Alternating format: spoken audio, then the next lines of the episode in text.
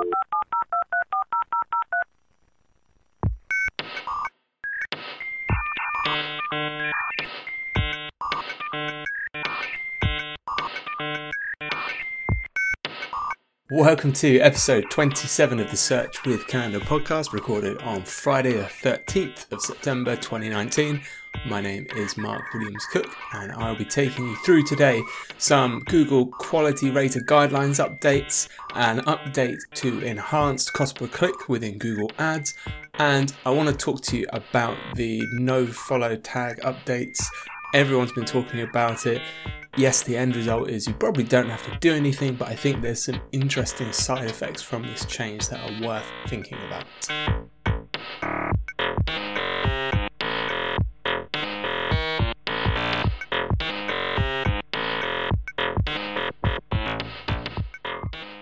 Last week we saw the Google Quality Rater Guidelines were updated. I think it was on the 5th of September if you haven't come across the Google Quality Rater Guidelines, it's a now publicly available 167 page document you can get hold of. I'll link to it in our show notes at search.withcandour.co.uk.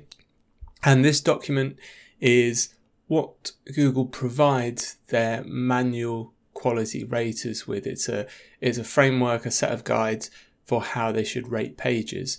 Now, the manual rating system isn't a secret anymore. I guess it was never really a secret, but Google certainly weren't very forthcoming with what they were with what they were doing. So we've known now for actually for many years, Google state they have around about ten thousand people working as manual quality raters, and the the the role of these quality raters is is really quite misunderstood by some people. So, what Google say they're using this information for is not to directly impact rankings. So, if a whole bunch of quality raters rated a, a particular site poorly, this isn't going to have any direct impact on the rankings.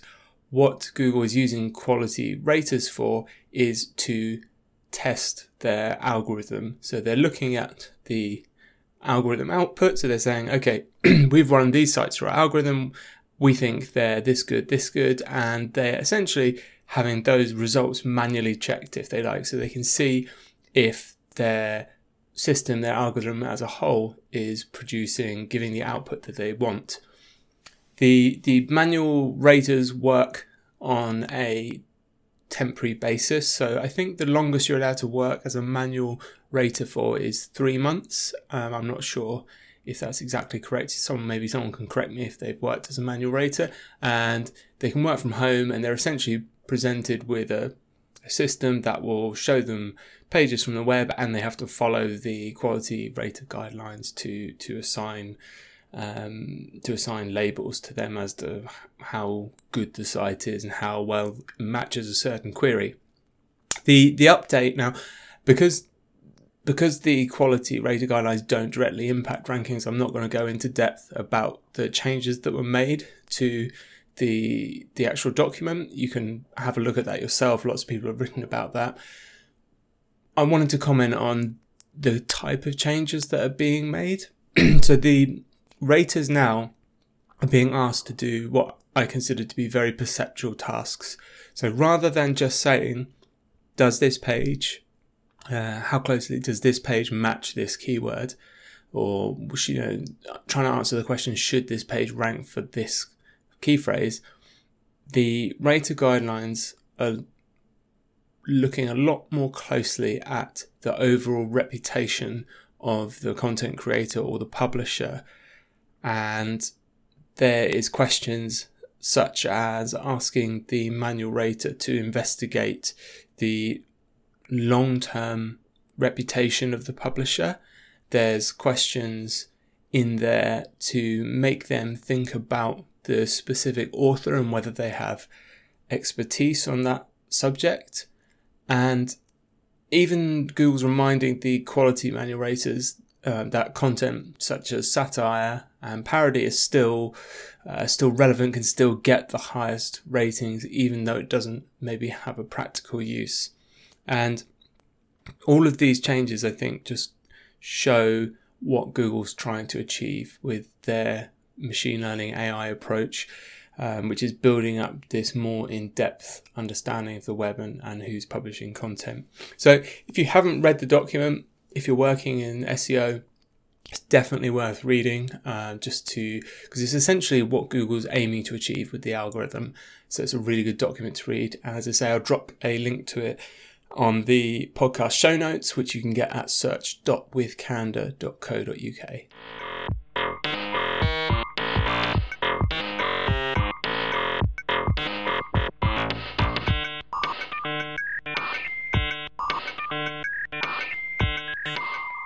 There are some new options for eCPC or Enhanced Cost Per Click as it's known within Google Ads. This was, as far as I can see, discovered by Scott Clark, who tweeted, Hey, this is cool.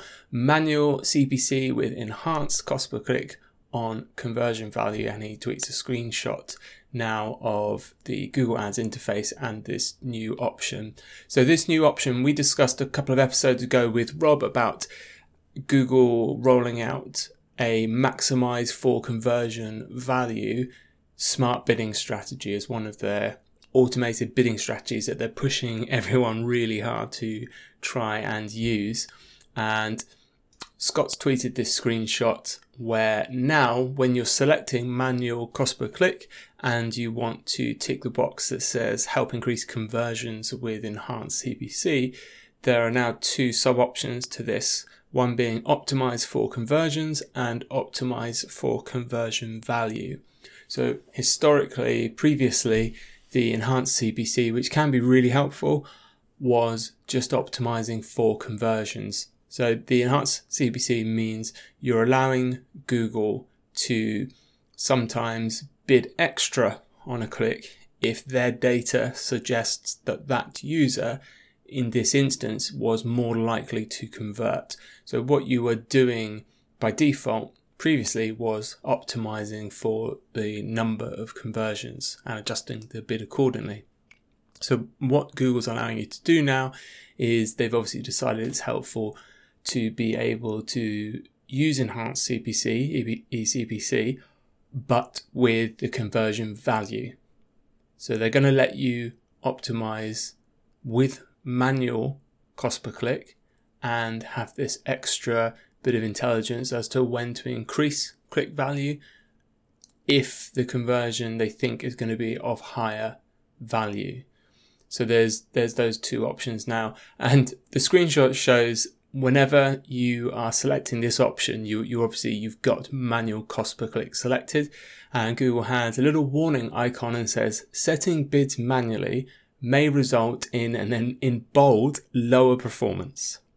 Use smart bidding to help improve results by using more signals to optimize your bids.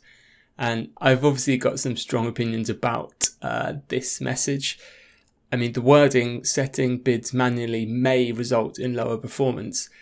That's a really, you know, weak statement because, of course, it may result, anything may result in lower performance. In truth, setting, you know, setting smart bidding may result in lower performance, which is something that we've consistently found it has. And, you know, you only have to look online to see that general consensus is is true, which is amongst PPC professionals. And I'm well aware that it may look from the outside that there is a bias to obviously PPC professionals wanting it to be manually managed, but the facts, the objective fact is that in a lot of instances, you will get better results at the moment, maybe not so in the future, using manual CPC over Google's smart bidding so this is, I think, still a push, a nudge we're seeing towards getting people ready for when Google remove manual CPC, manual bid management. It was actually something I wish I'd recorded it now. So the couple of episodes ago when Rob and I were speaking about some of the changes to Google Ads, after we'd stopped recording, we had a discussion. Um, Rob was talking about his thoughts on when he thinks Google is actually just going to remove manual cost per click and, and force everyone to use their automated bidding strategies. The thought really interested me, and I ran a poll last week on Twitter just asking the community that's connected to me what they think when Google would remove um, manual bidding, and about a third came back saying they think they will remove it within one to two years, and another third of respondents, which I think maybe a little bit naive, says that they don't think Google will ever remove manual CPC, which I don't think is true. I think it's too much in Google's favor for them to to not do that. I think it is something that will eventually happen. Uh, but so at the moment, you've got this new option. So if you go back, if you are a site uh, running campaigns that the main thing you're looking to do is optimize conversion value and you are doing manual CPC and you're using eCPC, it might be worth going back now and looking because you'll have this option uh, to change for maximize to optimize for conversion value. Um, another thing while we're talking about Google Ads is Rob and I on several previous episodes have spoken about the change Google made a long time ago now from changing exact match keywords to what they call closed variants. Um, everyone still that I speak to calls it exact match, but it is this closed variant, which means Google will uh, try and match your keywords, but if they think it's really similar, they'll still trigger your ad. And I wanted to highlight a particular example that we came across this week, which was we are using closed variant, so we'll call it exact match uh, with Google for a client that is a cafe, and we were bidding on the term, the, a geographic term, and then cafe. And when we started going through the search terms that triggered this ad, we found that Google had determined that it was relevant to show the ad for the same search but including the word bar instead of cafe. Now, to me, it's those are two very different things. You know, if you say to someone, "Hey, let's go to the cafe," and then you take them to a bar, that's probably not what they're expecting because they are two very different places. So we've actually had to go back again and make some changes to this campaign to make sure Google doesn't do that. So I can't stress this enough. If you are using closed variant slash exact match, do go back and review what's triggering those keywords.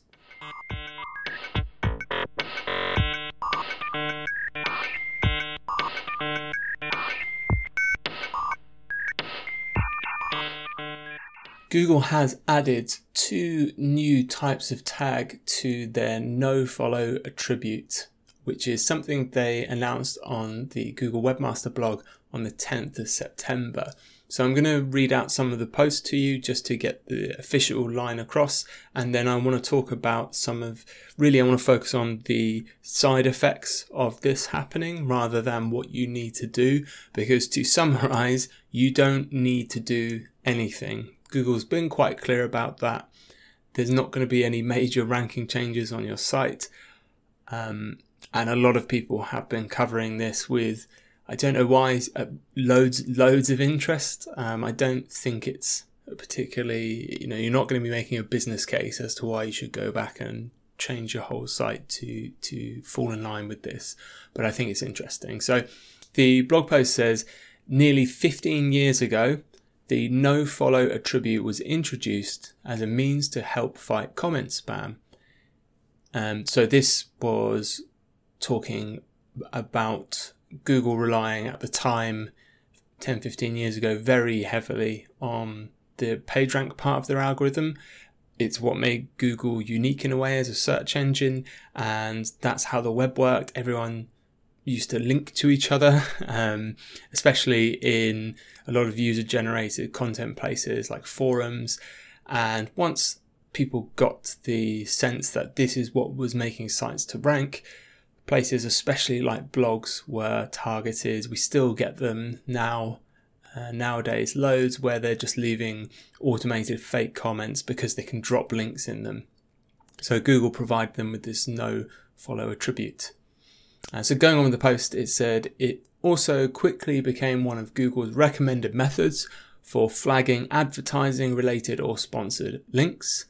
Um, so again, to take that in, in context, um, when when people realize that hey these links are these links are helping rankings. Obviously people wanted to start buying links from websites and there are whole economies uh, websites set up like text link ads to do this to facilitate the buying and selling of links. And this was contrary to why google found links to be a good uh, metric to look at because if links are placed with in mind the, the webmaster decides that that content is good or useful, then that method of analysis, analysis works. If links are placed because spammers put them there or because money is changing hands, then it breaks this kind of voting method, if you like. So linking to a site is like voting for it, but the vote is invalid if someone's just paid you two votes. Google goes on to say the web has evolved since nofollow was introduced in 2005 and it's time for nofollow to evolve as well. Today we're announcing two new link attributes that provide webmasters with additional ways to identify to Google search the nature of particular links. These along with nofollow are summarized below. So Google is releasing rel equals sponsored Use the sponsored attribute, they say, to identify links on your site that were created as part of advertising sponsorships or other compensation agreements. So if money is changing hands, Google wants you to tag the link with rel equals sponsored. They're also introducing a tag of rel equals UGC. UGC stands for user generated content and the UGC attribute value is recommended for links within user generated content such as comments and forum posts. And because these were originally what nofollow was used for, they've gone on to then specify what you should use nofollow for. So they say nofollow this, use this attribute for cases where you want to link to a page but don't want to imply any type of endorsement, including passing along ranking credit to another page. So this might be, I guess, as an example, if you write um, an article about a site that was doing something naughty, say with people's information, and you wanted to link to the site so people could see it, but you wanted to make it clear that you weren't endorsing them, that might be a case where you use uh, rel no follow. The post goes on to say, when nofollow was introduced, Google would not count any link marked this way as a signal to use within our search algorithms. This has now changed. All the link attributes, sponsored, UGC, and nofollow are treated as hints about which links to consider or exclude within search. We'll use these hints along with other signals as a way to better understand how to appropriately analyze and use links within our systems. Why not completely ignore such links, as had been the case with nofollow? Links contain valuable information that can help us improve search, such as how the words within links describe content they point at. Looking at all the links we encounter can also help us better understand unnatural linking patterns. By shifting to a hint model, we no longer lose this important information while still allowing site owners to indicate that some links shouldn't be given the weight of a first party endorsement. This, I think, is really interesting. This, um, so there's a couple of things that are happening here. Firstly, from my discussions with other SEOs, we have, I think, for the last few years, already seen some consistent ranking benefit, dare I say it, to when we have got certain types of no follow links.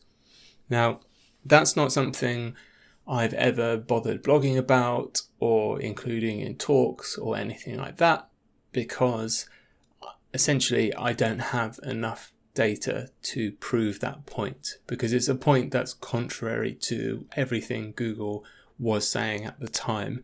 And it's for someone working even you know at a massive agency you just don't have enough data points to make that kind of statement um, but one thing I, I have noticed especially with local box rankings is that no follow links did seem to be having an impact so we might work on a site that has had stable rankings for quite a long while and we may get as part of an effort a few dozen no follow links and we'll already start to to see the rankings improve and what Google's saying in this statement is basically exactly that, which is in some cases they may choose to start listening to the signals of no follow links. My guess here is that they will still ignore links that are marked as no follow where they can identify them as obvious sponsored links or obvious comment spam but there are lots of cases now where uh, Wikipedia is is a is a commonly used example where if you have a link in Wikipedia, all the all the links there are no follow, but that's quite heavily moderated. So you could use it as a as a source of okay, this site must have something going for it because it's managed to get a page on Wikipedia and this link has lasted on Wikipedia for a year without someone removing it. Um, the other thing is that the web, as Google say, has changed quite considerably in that forums used to be kind of a bigger thing than they were now and a lot of that activity of users linking to content that they like has moved to within apps to within walled gardens. So before people would share loads of website links on forums, and a lot of that activities moves onto places like Facebook, like Twitter, which makes it harder for a search engine like Google to um, to work out what's going on. It certainly doesn't fit into their PageRank model to use those links, which are all no follow anyway. This is backed up as well by Danny Sullivan on Twitter responding to um, a statement about how a lot of newspaper sites just blanket no follow everything. And Danny said, that's a big advantage to this change. Over the years, some publishers have simply gone full no follow without seeming to give much thought about why. Now we can see and use those links in most cases, as said, it's not going to change anything. So this gives Google the ability, I think, to Google can quite easily identify, I believe, you know, editorial news websites, and I think will probably see the value of no follow links from those kinds of publications increase. So that's one side effect of this change. Um, the other interesting thing is there's a couple of uses that SEOs have put no follow to, which may now change. So I will link to a webmaster hangout session that was done live uh, not long ago where John Mueller was asked the question about big e-commerce sites. So big e-commerce sites uh, can cause all kinds of technical SEO issues when it comes to categorization of products. And then within those categories, if you have lots of filters and facets that generate very similar pages with different URLs, there's a, diff- a few different ways that SEOs can handle that from using no index to using canonical tags, depending on what type of page is created and how different it is. So I've spoken previously about the canonical tag is only a hint to Google, and if the two pages that you or, or more two or more pages that you use the canonical tag on are actually quite different, which can happen with filters and facets, Google will actually choose to ignore those tags. And again, especially with larger ecom sites, if you have thousands of possible variations, that are easily crawlable by Google, sometimes it's better to start applying no index in these instances. So that's a whole other kind of area there to, to talk about. But what was interesting in this hangout is uh, Lily Ray asked um, John Mueller how, what's Google's advice? What is the best practice method to, to handle this situation? And John gave a, um, a kind of a classic it depends SEO reply and saying that um, actually there isn't much in the way of specific guidance on this right now. One of the things he did mention was about using rel equals no follow links internally to try and give Google a hint as to which sets of attributes, facets, uh, filters to ignore. And that's something that SEOs have done a long time for a long time now, which is use no follow on internal links to try and guide Google to the most important pages only. So when we were told no follow is not used for link discovery, not it's not used for crawling, it made sense when you've got these really big sites and all these all these ways that uh, a bot can crawl your site, but you're only interested in a small slice of that to use no follow. And that's something John suggests in that reply, although it's something Google says in the other documentation maybe isn't the, the best approach. So there isn't actually any clear guidance on that um, right now. The other thing to consider is when you are using no index on pages, something that Google told us a while ago is that if a page is no indexed, it will still be crawled, but it can still be crawled, but the links on that page will be treated as no follow links. And this um, stopped. There were several kind of black hat tricks about um, having pages no index, not showing, but then being able to put certain anchor text on them and get benefit from that. So I think that's one of the reasons Google used this no follow on no index pages. I assume that may change now um, with this announcement, um, or that I guess they may keep ignoring it where pages are marked as no index. But the the update uh, notes also on the blog post go on to say that webmasters need to make sure they're not relying on no follow to make sure pages are not getting indexed, which is something, in fairness, Google never recommended you should do. You should be using the no index tag, um, but it may well impact your site if you are using no follow to kind of craft where you want the bots to go. So I think interesting how we're going to see this roll out. I think the reason Google's done this, I think the reason why we have these new um, attributes for no follow is actually more to do with Google having tagged data for machine learning algorithms. I think that's why they've done this.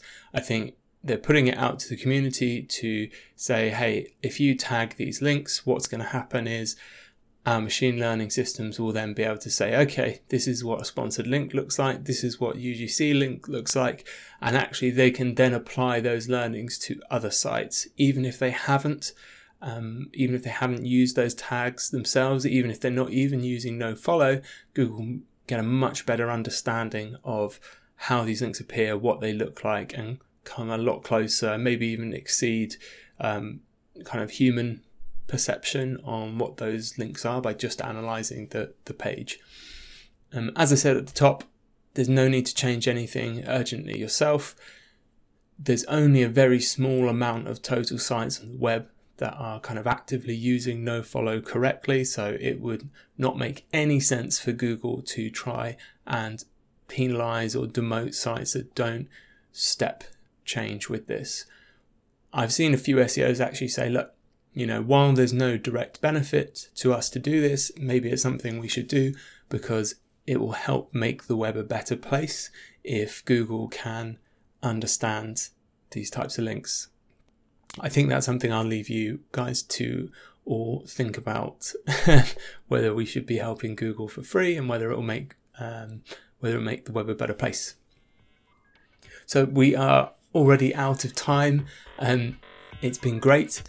I will be back next on the 23rd of September. Please check out the show note links if you want any more information. They're at search.withcandour.co.uk. And otherwise, I will catch you in one week's time. I hope you have a great week and all get the rankings that you deserve.